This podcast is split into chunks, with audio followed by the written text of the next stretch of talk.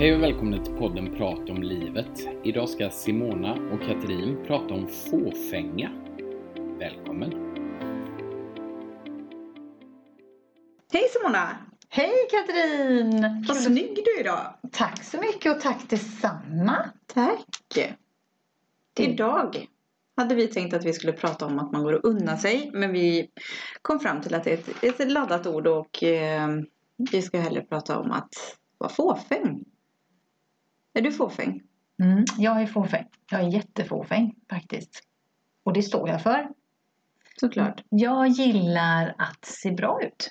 Och när jag säger se bra ut, alla ser vi oli- olika ut. Så, men jag gillar att vara uppklädd eller att alltid sminka mig. Och, för då känner jag att jag mår bra. Jag gör det inte för någon annan. Jag gör det helt och hållet för mig själv. Du då Katrin? Nej men jag är också fåfäng. Eh, jag tycker det är jätteviktigt och då är liksom hela konceptet med personligheten, utseende. Hemma kan jag väl inte säga för jag har aldrig riktigt tyckt om inredning men jag skulle ju Man vill ju ha det fint omkring sig eller man, jag vill ha det fint omkring mig. Tycker det är härligt att gå till eh, frisören, lite ompysslad. Jag har världens bästa frisör som bjuder på glas bubblor, glas vin när man kommer. Och så har man två timmars terapi i när man blir fixad i håret. Och när man går ut därifrån, jag vet inte vad det är, antagligen deras frisörutbildning.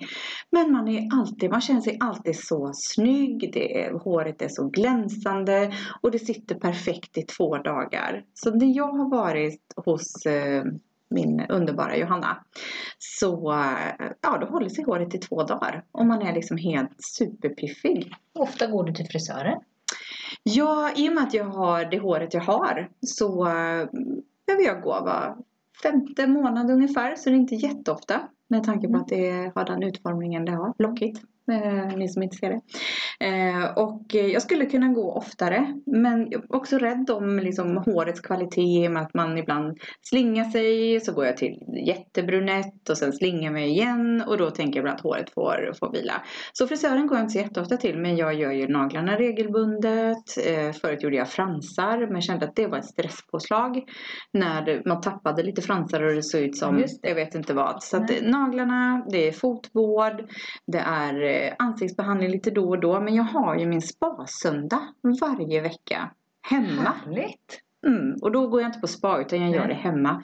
Och kör igenom massor eh, produkter och inpackningar och bad och, och just för att få att träna mycket, äta rätt från insidan ut. Senast idag hörde jag att du är alltid så duktig på att äta hälsosamt och det gör jag inte alltid. Jag mixar. Jag tar det som passar mig i, i livet men jag älskar grönsaksjuicer. Och då kan man tro att man är en jättehälsosam person. Men jag kan lika gärna häva i mig en hel påse ostbågar eller en 200 grams chokladkaka utan problem. Så att det liksom finns en, en eh, lite, lite osund eh, frosseri ibland. Kan jag väl tycka. Du då? Jag har ju fått ändra mina vanor. Jag upplever ju att jag har fått göra det typ var tionde år eller var sjunde år. När man kommer i en ny, nytt årtionde så händer det så mycket saker i, inom en. Alltså, både, alltså kroppen, man känner inte igen kroppen när man äter. Just nu, nu när vi pratar om mat så tänker man sig, "Nej, men vad händer nu? Det här har jag kunnat äta hela tiden och nu kan jag inte äta det längre. Och eftersom jag är 50 då så har man ju kommit i det här fantastiska som heter klimakteriet. Som gör att man sätter på sig extra kilon och så kommer man på att man behöver faktiskt inte ha lika mycket mat längre. Mm. Ehm, och det gör ju också att jag väljer, precis som du, att äta saker som gör att jag får energi. Mm. Eh, För det kan jag känna att det är en jättestor skillnad beroende på vad jag äter. Nu har jag en kropp som vill ha protein. Väldigt mycket protein. Mm. Lite fett. Eh, däremot inte kolhydrater. Jag älskar ju kolhydrater. Alltså potatis, eh, chips, min eh, Mm. äter det så. Men ändå. Men jag vet ju att om jag äter pasta på kvällen eller pizza eller bröd eller någonting sånt där så på morgonen när jag vaknar så är jag bakfull. Så kommer jag på vad är det jag äter för det producerar, det blir ju socker i kroppen. Jaha. Och sen så sätter det sig också jättefint. Jag kan märka om jag äter eh, bröd två, tre dagar i rad. Om jag äter frallor eller så, en god baguette eller så, så sätter det sig runt midjan på två sekunder. Mm. Så kan jag känna nu idag. Där jag det, så var det inte förut. Jag kunde ju äta en påse chips om dagen utan att det, inte någonting. Det var inte så sunt. Jag var ju väldigt, eh, jag blev väldigt trött utav det. Men jag märkte att kroppen började förändras då när jag var 38 där. 37 var ju första gången när jag gick till läkaren och så tänkte jag så här att nej men det är ju något som inte stämmer. Jag har säkert MS eller jag har ALS eller jag har diabetes. Alltså det var Mm. mycket upp och ner och då hade jag, kom jag till en kvinnlig läkare och så tittade hon på mig och så var hon en ryska så sa hon det att ja men Simona nu har du kommit till den åldern så att saker och ting förändras och då var jag liksom 38 på väg in i 40.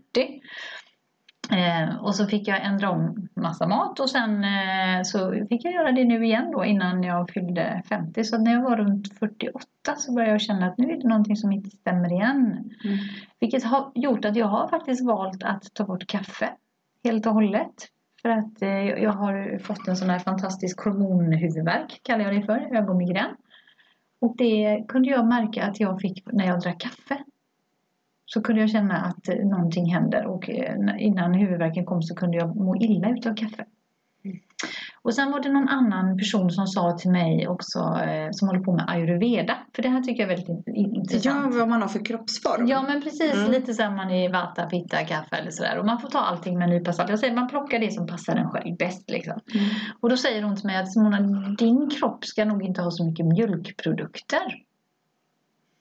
Så tänkte jag så här, nej men det, jag älskar ju ost. Ja, jag tänkte precis säga det. grejer, ja. Herregud. Men så drog jag ner på det. Det betyder inte att jag inte äter det. Jag vill bara säga, men jag... eh, När du säger dra ner, då Mm. tänker jag hur var konsumtionen innan?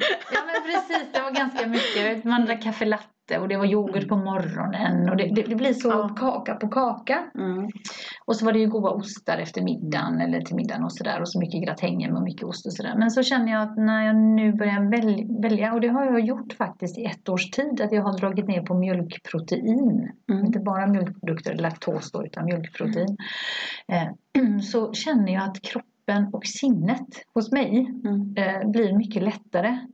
Så jag väljer mina tillfällen. Då. Kaffe har jag tagit bort helt och hållet. För det, när jag provade att dricka kaffe efter tre månader så drack jag i två dagar och så kom den huvudvärken tillbaka. Och då är det inte värt att dricka det för jag sitter och tänker tänk att ta bort kaffe och se vad som händer då. Men jag, det, det, och jag dricker ju svart kaffe Mm. eh, och är laktosintolerant. Men jag älskar ju ost och grädde och... Men det är ju inte för alla. Så Utan jag tänker mer så här att, att om man bara lyssnar på sin kropp. Mm. Just när vi pratar om, Mm. för du dricker mycket juicer. Vissa kan ju inte dricka juicer och andra. Mm.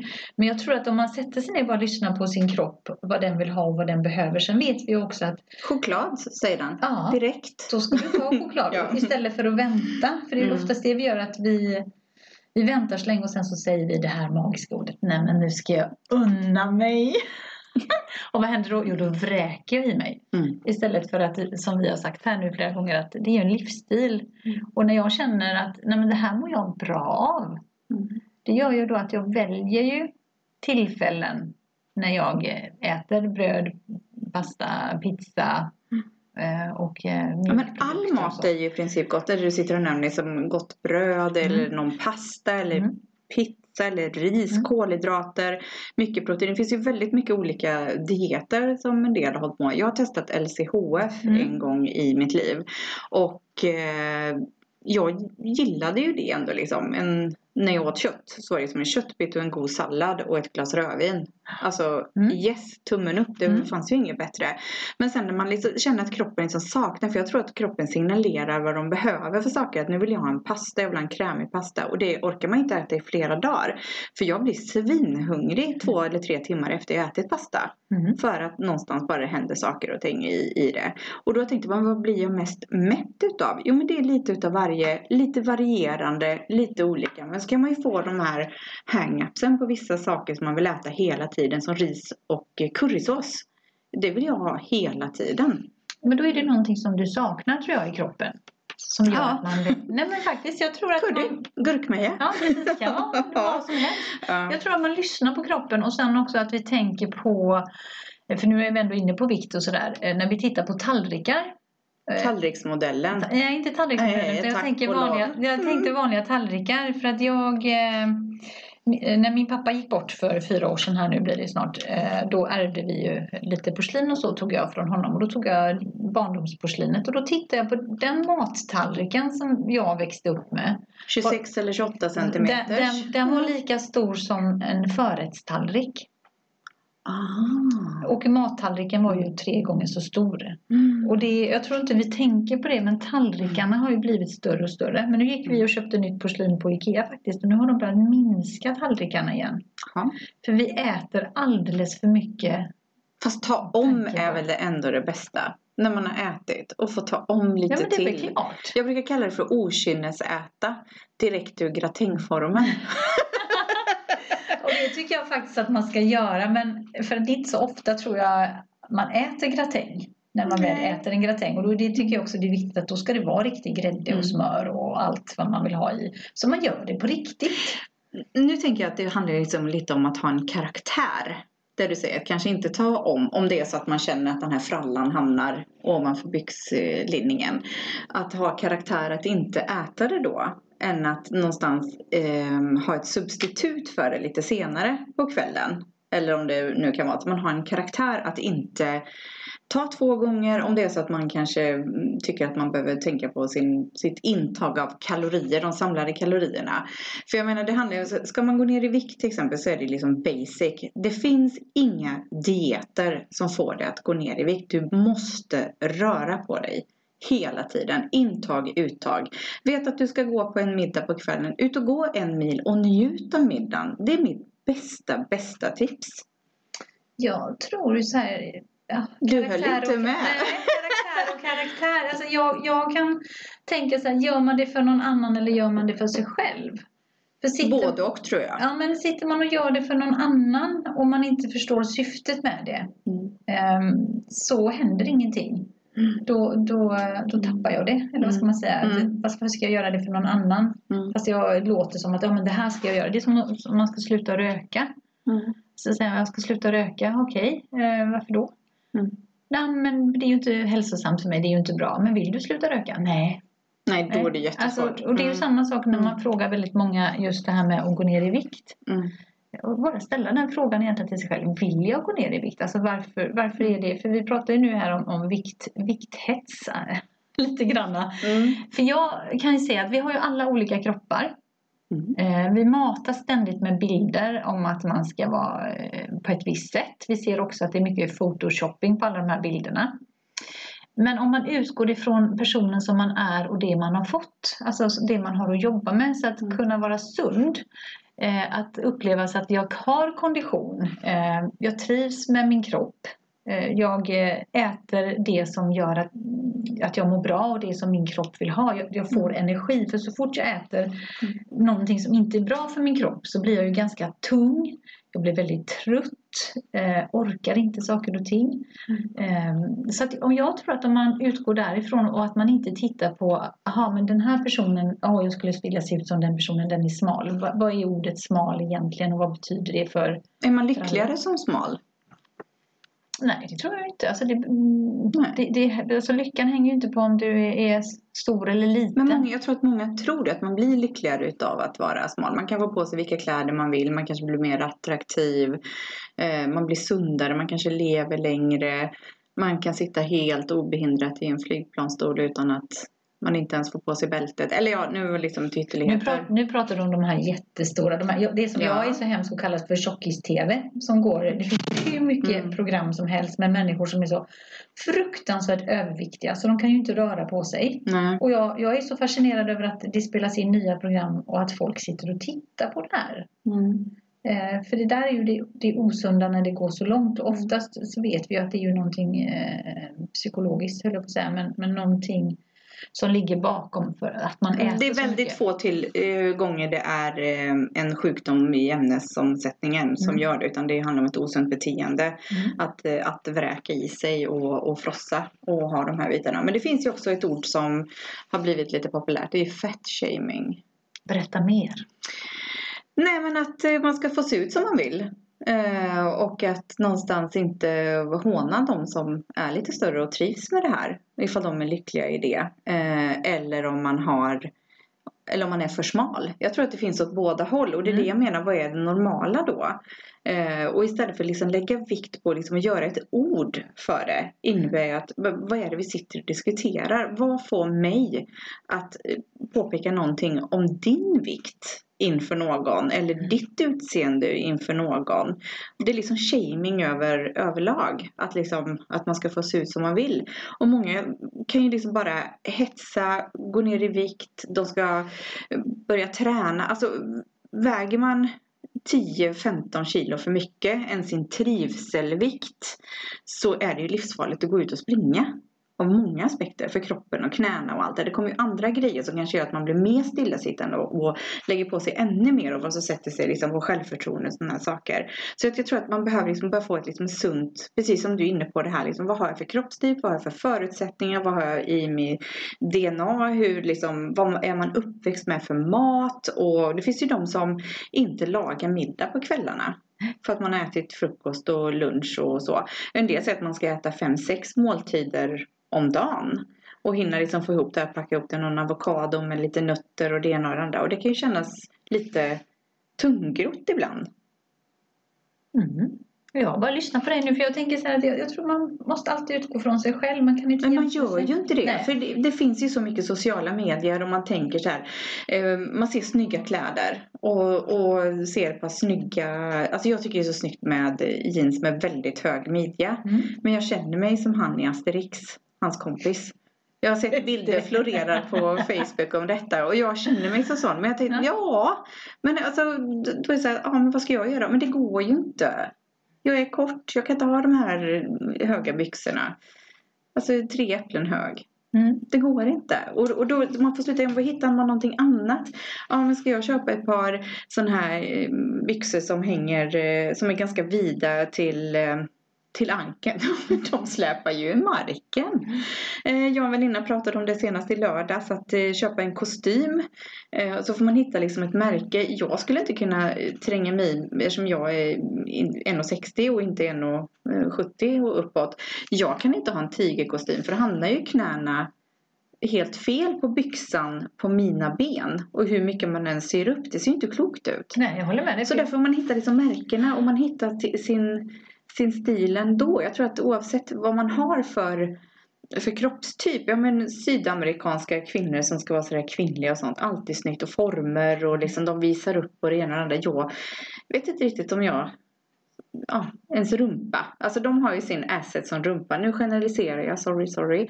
Men så rumpor och latin. J- J-Lo. Mm. Herregud. Och när man ser henne liksom framifrån bara åh välsvarvad och den mest vältränade 50-plussaren jag har sett på väldigt länge på Instagram. Eh, men så vänder hon sig om. Då ser hon ju helt normal ut med sin rumpa. Och den ser man ju inte framifrån. För det är också vinklar. Tänk på det. Vinklarna på Instagram. De visar ju till och med lite klipp hur man ska stå i sina träningstajt. De som står och tränar. Hur man kan göra. Hur man kan dra upp byxorna. Så nu börjar det pratas lite mer om att tro inte på allt ni ser. Var lite nöjd med där du är. Är du inte nöjd. Ut och gå en mil. Börja inte springa. Men gå ut och rör på dig. Och ändå tänka på kaloriintaget. Att du kan inte gå ut och gå en mil och sen unna dig en påse chips. Det går inte. Och sen också det, precis som du sa där Katrin, att jag tänker oftast när man ska börja träna eller man gör man sätter en målbild som blir så, så främmande eller det blir så långt bort. Mm. Det blir nästan som att bestiga Mount Everest och så kör man eh, 200 och sen så tar det en vecka och så har man gett upp och det är lite som det som Inte vi... ens gett upp, du blir ju sjuk också. Du kan ju bli förkyld. Ja. bli, för det händer så mycket frigörande processer i kroppen.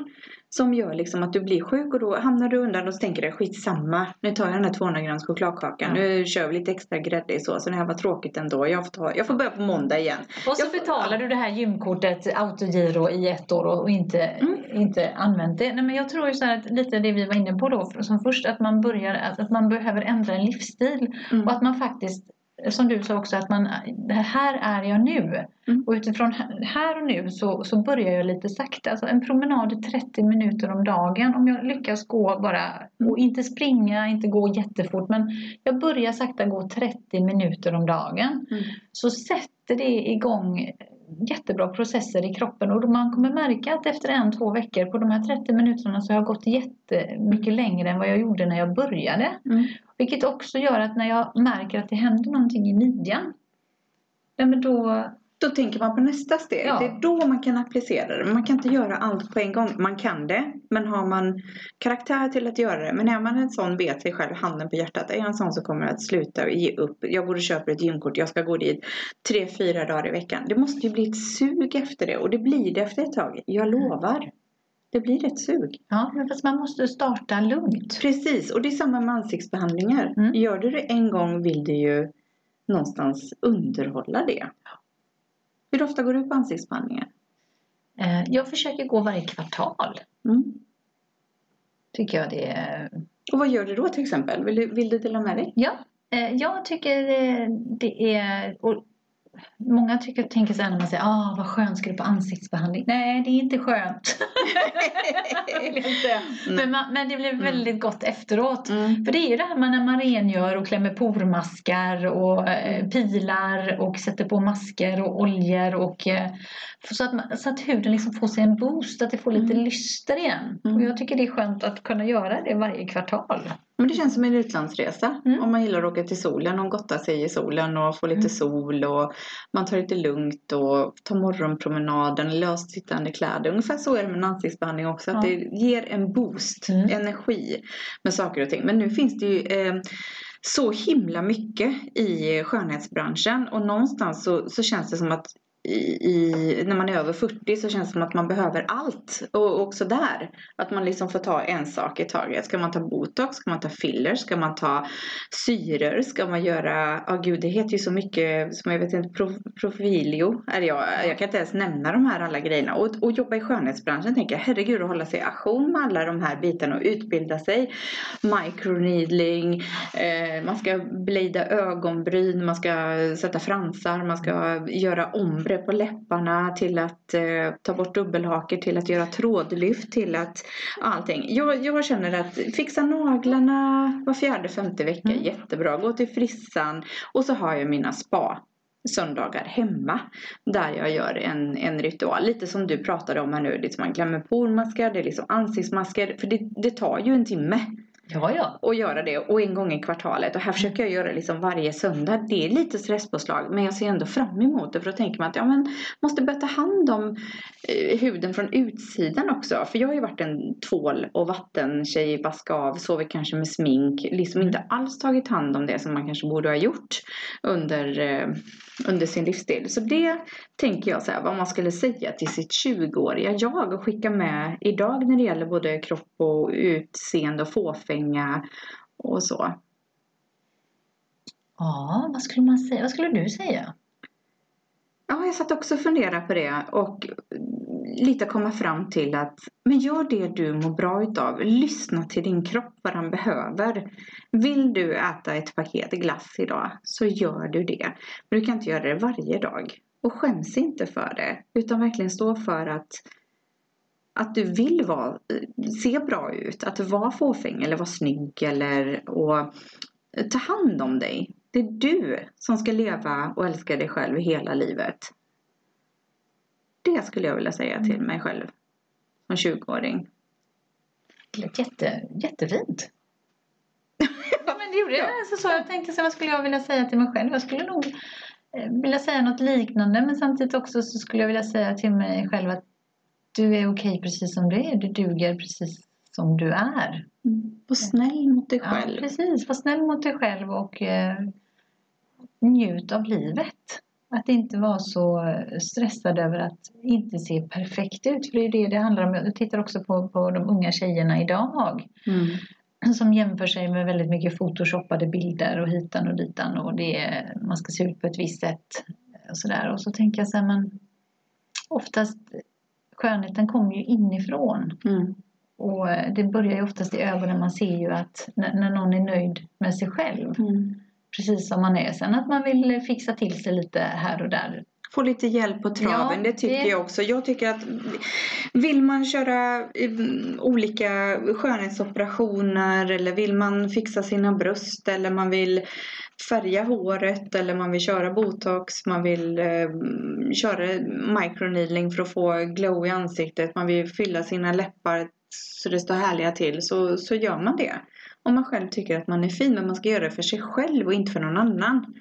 För börjar man göra det för någon annan då behöver vi dra i handbromsen. Ja, verkligen. Då, då får man verkligen titta på vad, vad är det som gör att, att jag behöver duga för någon annan om jag inte duger. Liksom.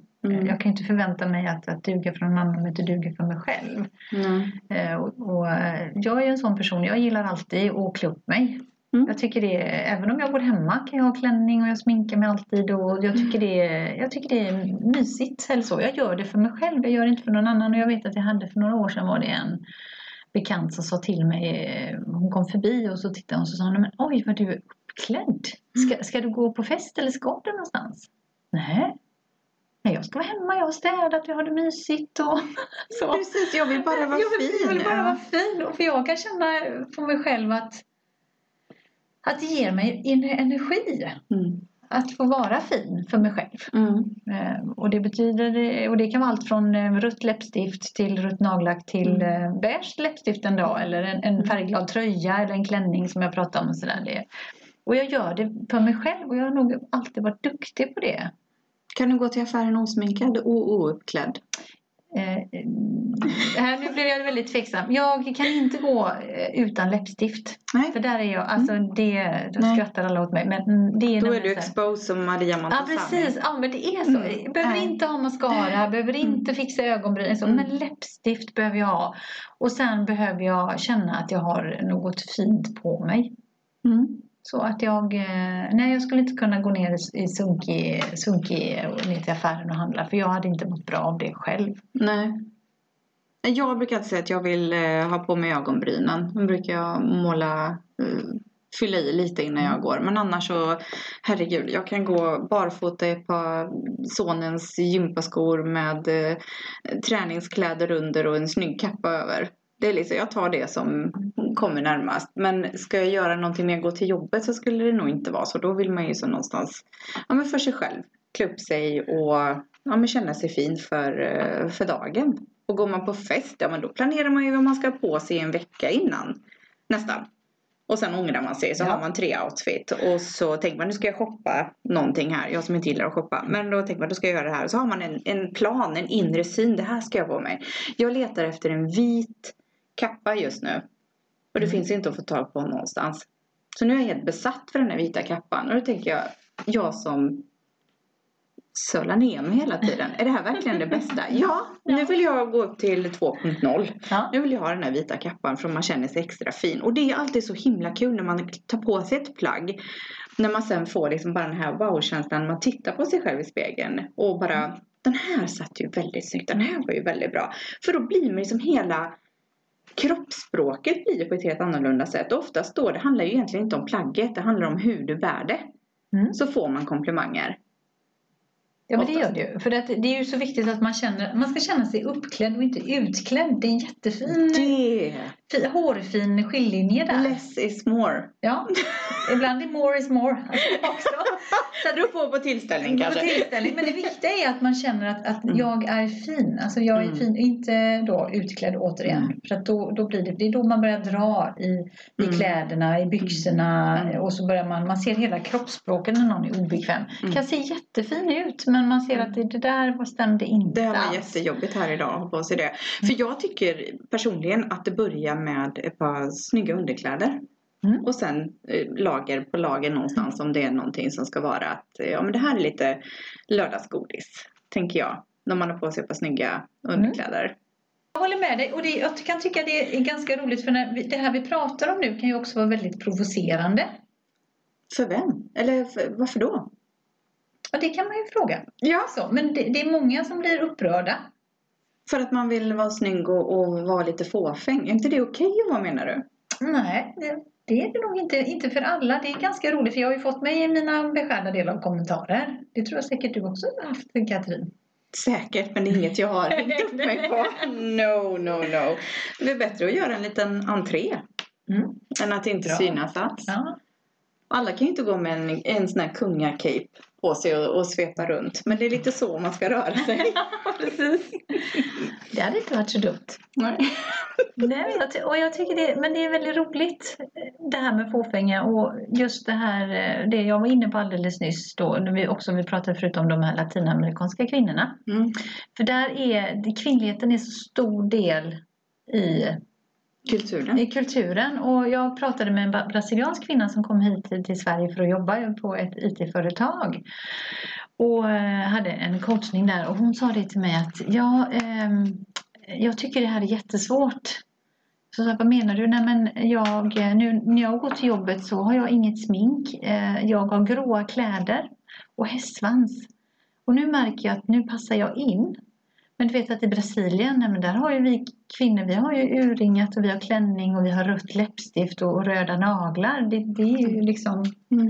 till och med här i Sverige så, så får jag inte ge, Men gud vad jobbigt. ja, får jag inte vara den jag Egentligen. är. Ja, Nu är vi dömande igen. Ja, men det är vi. Jättedummande. Och just också när vi pratar om, om fåfänga, eh, oavsett om det gäller kroppen. Mm. Just och att man ska vara nöjd med den kroppen man har naturligtvis, och se sina förutsättningar och allt. Men också det här när vi pratar om olika skönhetsbehandlingar. Eh, Eller de som väljer att ta botox eller Restylane och allt vad det heter. Att, Mm. att folk tittar lite snett. Nu säger jag folk och då menar jag kanske människor i närheten. Men idag så är det så utbrett. Jag tror varenda kvinna nästan tar någonting. Eller botox eller fillers eller vad det nu är. är. En liten cocktail. Ja, fast man står inte för det. Jag står alltid för grejer jag gör. Mm. Och kan prata högt och vitt och brett om det. Mm. Nej, men jag har lite botox runt ögonen. Titta här nu hur det ser ut. Mm. men jag vill, jag vill ha lite rynkor kvar. För mig är det viktigt ändå att En mimik, att det blir ändå liksom ett igenkännande utav ansiktet. Alltså det finns ju grader i helvetet också. Ja, precis. Lite liksom på det här liksom med kvinnor och någonstans vad som händer med kvinnor i 40-årsåldern Mm. som liksom går in liksom med, med sexlust och liksom alla de här. Katrin, vad tycker du? Du i 40-årsåldern. Ja. Har du känt några förändringar? Eller hur har du upplevt dem? Känt har du nog gjort. Ja, känt och sett och, och man tänker ja, men kroppsligt och eh, inte hormonmässigt klimakterie än men man börjar läsa på lite om det i alla fall för att liksom vara lite förberedd och man hör ju bara att man ska svettas hela tiden och du pratar om att man äter mindre och då tänker jag men, ja, man ska verkligen lyssna på kroppen tänker jag.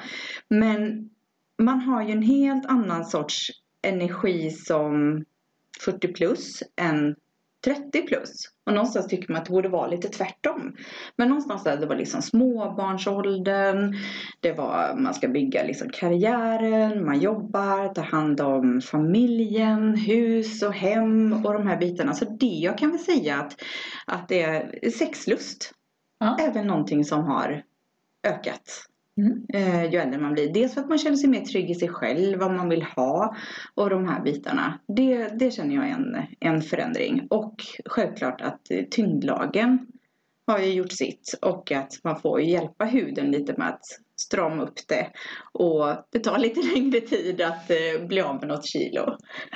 Definitivt. Och jag tror det är ju inte för inte som, som yngre män då kanske som är en, en 10-15 år yngre än en själv oftast dras till när man är i 40-årsåldern. För att man är- Absolut. Man är så bekväm i sin egen kvinnlighet. kvinnlighet, sin sexualitet. Eh, Mm, ja, de som är runt kanske 35-årsåldern som man har mött det är ju liksom att ja, men kvinnor i, i lite yngre, runt 30, där det finns en väldig stress med att kanske om man inte har börjat bilda familj efter man har studerat, vill liksom hitta någon att gifta sig med, skaffa barn, flytta ihop och göra liksom det här paketet som man redan har, har gjort. Vilket då man har förstått att man är en, eh, en, en intressant person.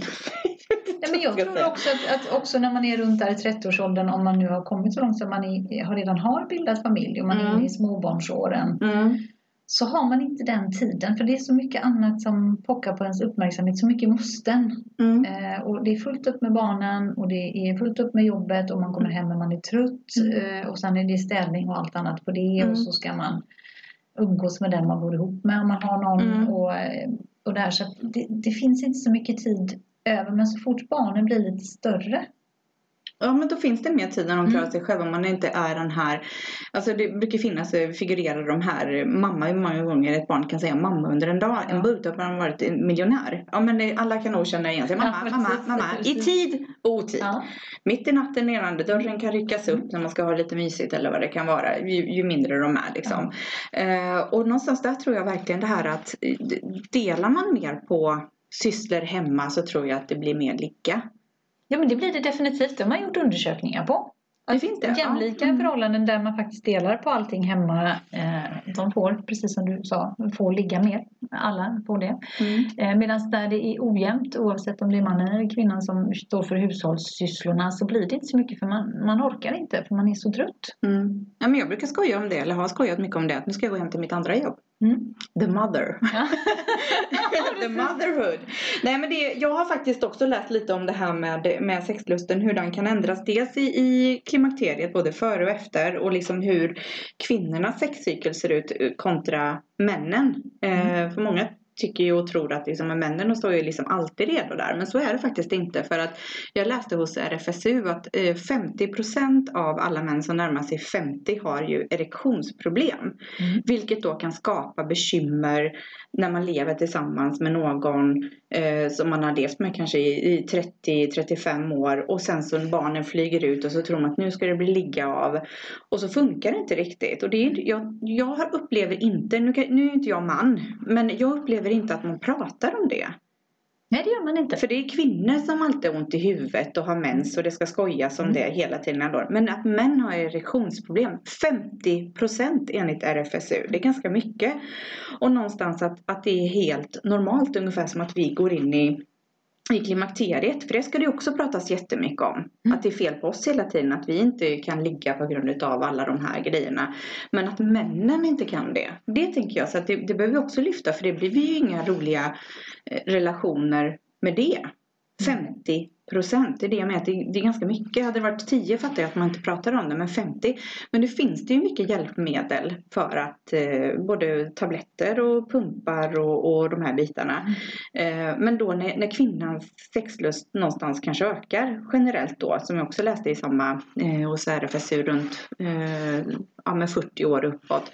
Det blir lite krock. Det blir jätteglock. Och det kan man ju titta bara om man har lyssnat på andra som man känner och när, man, när de pratar. Eh, För vi kvinnor pratar ju också om det sinsemellan. Mm. Jag tror vi pratar mer än vad män gör. Jag tror inte de pratar lika mycket om, om det. Som, Inte på samma sätt som, som vi på det kvinnliga Nej. sättet. Visst det finns ju men, men det kvinnliga sättet också är liksom att man, att man hör sig för lite. Hur, hur har ni hemma? Har ni mycket sex? Hur ofta ligger ni med varandra där hemma? Är det tre, veck eh, tre, veckor, tre gånger i veckan normalt eller en gång i månaden? Och det finns ju ingenting som är normalt. Whatever rock your boat. Men finns det då ett erektionsproblem som man kanske inte pratar om? Mm. Eller att eh, mannen kanske börjar bli lite trött och skylla på huvudvärk eller sitter uppe och kollar på något tv-program eller någonting Mm. istället för att krypa ner för att man börjar få lite prestationsproblem. Eh, och någonstans så hittar man ju alltid en väg. En del kanske inte vill knapra piller för att liksom kunna tillfredsställa eh, varandra eller tvärtom. Men, men eh, någonstans är det ju att ja, nej, det borde lyftas upp mm. i alla fall. För då kanske det blir så att det, det är ändå ett, ett eh, uttryck, cougar. Det är ju ändå lite myntat att det är kvinnor i 40 plus som yngre män vill ha. Dels för att det finns en mer sexdriv och vet vad man vill ha och, och att det inte blir kaninsex i Paradise Hotel som jag brukar säga. När de här 20-plussarna ska ligga med varann. Det är inte så en kvinna helst vill ha det, vad jag tror. Jag vill inte ha det så här. Nej, jag tror överlag när man kommer i, man blir 40, 40 plus så, eh, så tänker man ju helt annorlunda Mm. än vad man gjorde, eller vad jag gjorde Mm. när jag var 20 eller 30 när det gäller Mm. de bitarna. Mm. Ehm, och kände att efter mitt långa förhållande och sen eh, var jag ensam ganska länge och sen eh, har ett nytt. Det är ju ett- på ett helt annat sätt Mm. eh, faktiskt. Absolut, jag har sagt flera gånger, det går absolut inte att jämföra det som natt och dag. Både hur jag är som person Mm. eh, och, och eh, hur jag ser Se på eh, relationen. Mm. Eller relationen, vad, vad är viktigt i en relation? Och för Mm. mig är ju det är jätteviktigt. Jag tror att för de allra flesta är det ju viktigt att man har det här fysiska.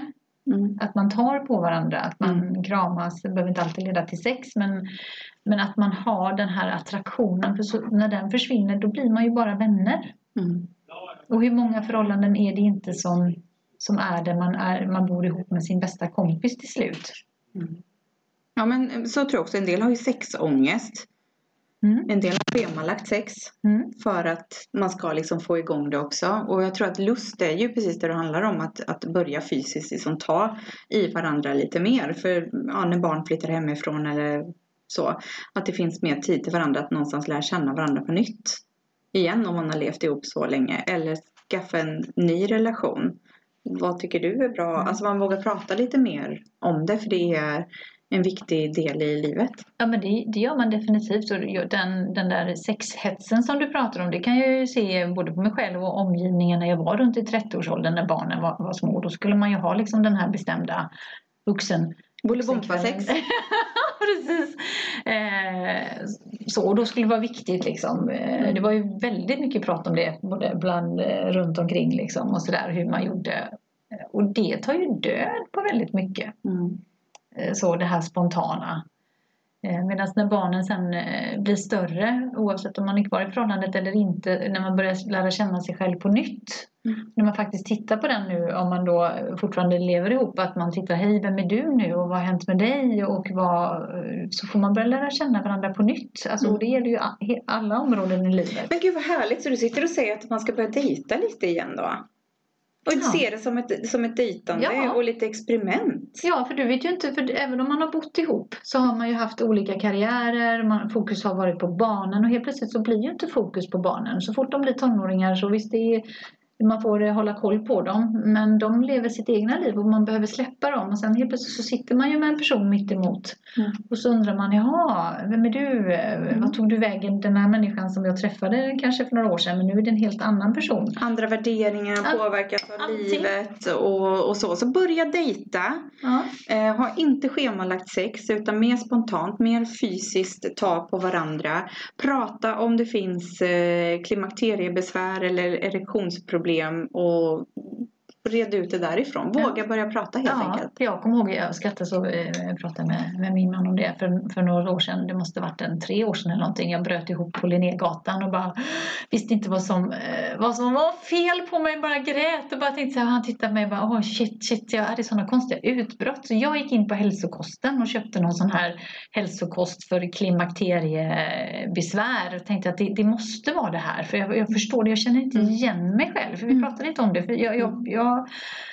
Herregud vad jag grät i omgångar och var jätteledsen och han bara, men vad är det, har jag gjort något? Och så, nej, jag, jag, jag, är bara, jag är bara jätteledsen. Du vet, så jag är in och så tog den här, det tog ju några dagar innan den där verkade, men jag släpper inte den. Det kan jag säga, den hälsokost. Eh, Jag har provat en gång att sluta för något år sedan och kände bara, åh, nu kom den här världsliga sorgen över mina axlar, du vet, så här, och jag vet inte varför jag är ledsen. Så, här. Eh, så, att, eh, så det händer sådana grejer och apropå det här med svettningar, nu har jag ju haft turen att jag har det på nätterna. Vissa får ju det mitt på dagen. Mm, mm. Så att det kommer och går. Mm. Så, men det är sånt där och jag känner så här, ja ja, det tillhör livet och det, är- och Exakt det är det jag menar. Det tillhör livet. Våga prata om det. Ja, Sister, you're not alone. nej. Vare sig det gäller allt. Så prata med vänner. Eh, eller sök hjälp. Och det är väldigt Googla. dyrt att hamna i klimakteriet. Om jag bara säger det här före klimakteriet. Mm. efter. Alltså jag tänker så här att jag räknar ut, jag tror jag lägger ungefär över tusen kronor i månaden på hälsokost. Mm. Och det är för att eh, kroppen förändras. Och det är... ehm, Men kan nu, nu är ju du experten i rummet här känner jag. Ja, när det gäller i- i denna åldern. Ja men av oss två är du experten. Hur länge är man i klimakteriet? Ah, Det, det, det, det varierar så in i bomben. Jag tror jag började när- på det här förklimakteriet. Jag tror jag var runt 42, 43. Då började jag känna, ja då började, och vissa känner ingenting förrän de är nästan 50. Och det kan ju hålla på långt efter. Det kan hålla på 10 år efter. Men jag tror att de räknar någonstans mellan tummen och pekfingret. Kanske att det är mellan 10 och 15 år som man är liksom i olika stadier. Mm. Eh, Och sen när mensen försvinner helt och hållet och det kan ju vara allt från att du är då 47-48 upp till att du är över, långt över 50. Mm. Och sen när, när du har inte haft mens på ett helt år, ja men det är då som du har kommit i därefter. Då liksom Mm. kommit, eh, Så vår kvinna är väldigt komplext. Det är Ja. väldigt dyrt. Det är väldigt jobbigt med alla hormoner. Och allt det här runt omkring som ska vara. Jag fattar att män tycker att vi är ett mysterium. Mm. Faktiskt. Alltså för det är så komplext och alla har liksom olika förutsättningar till saker och ting. Ja, vi är ett mysterium för oss själva. Ja. Så när det händer, för vi, man förstår ju inte. Och, och det här när man märker att man börjar komma i det här preklimakteriet eller vad det är för något. Då, då märker man att huden börjar bli torr. Man kan, det börjar svida på kinderna eller man kan märka på naglarna börjar spricka. Håret blir lite fnuskigare. Huden blir torrare och man förstår inte riktigt vad, och det, man smörjer sig, smörjer sig och tänker så här, vad är det som händer? Eh, så så, att, eh, så att det kan vara lite sådana där kännetecken och humöret kan ju vara en del av det. Svettningarna kan vara en Mm. annan, annan del av det. Och det är därför kollagen som har kommit har ju blivit så stort Mm. för man märker ju också då att underhuden i ansiktet, Mm. här, man, man blir väldigt det försvinner, det här lite, lite flickaktiga. Det är ju också därför som huden, eh, eh, vad heter det, vid hakan och så här börjar hänga för att kollagenet försvinner. Tyngdlagen brukar jag Ja, säga. och det är därför det är så stort med alla de här kollagenprodukterna som har kommit nu det senaste. Mm. Eh, och jag var väl lite skeptisk till det. Jag blev introducerad för kanske tre år sedan av en väninna. Hon bara, ah, men det här är något nytt som har kommit. Jag bara, mm. Så provade jag Mm. i typ tre, fyra, fem månader och så tänkte jag, ja ja, men det, det var ju bra. För då Mm. kände jag att min frisör faktiskt, fantastiska frisör också har Mm. jag, Karin, som är underbar. Jag har flyttat med henne ner till Varberg nu när hon har flyttat dit. Eh, sa till mig, ah, vilket vad fint hår och huden var fin. Liksom, hon märkte skillnaden på hårkvaliteten. Mm. Eh, och så tänkte jag så ah, men nu slutar jag med det här. Oj, vad jag såg skillnaden. Jag måste bara säga, ja, jag såg skillnaden så enormt. Så att, Mm. eh, sen dess så eh, fortsätter jag faktiskt med det här kollagenet. För det gjorde en så stor skillnad för mig. Jag behöver inte göra det på andra. Alla. Men Mm. jag kände att det, Blev skillnad. det blev jätteskillnad. Då har jag en ny hälsning till mitt 20-åriga Mm. jag om jag skulle få hälsa Mm. eh, till den personen eller till mig själv då. Det är att verkligen gör vad fan du vill precis när du vill. För att det kommer vara jäkligt komplext hela livet. Ja, Tack för att du har lyssnat på oss idag och fått med dig någonting av det vi har delat med oss och kanske känner igen dig och kanske reflekterar lite. Och vi tar jättegärna emot eh, feedback eller frågor eh, som vi tänker samla ihop i ett eh, enskilt avsnitt. Och det går bra att mejla till katrin och simona gmail.com och vi finns också på Instagram där det också går att skicka meddelanden och hoppas att du lyssnar på nästa avsnitt.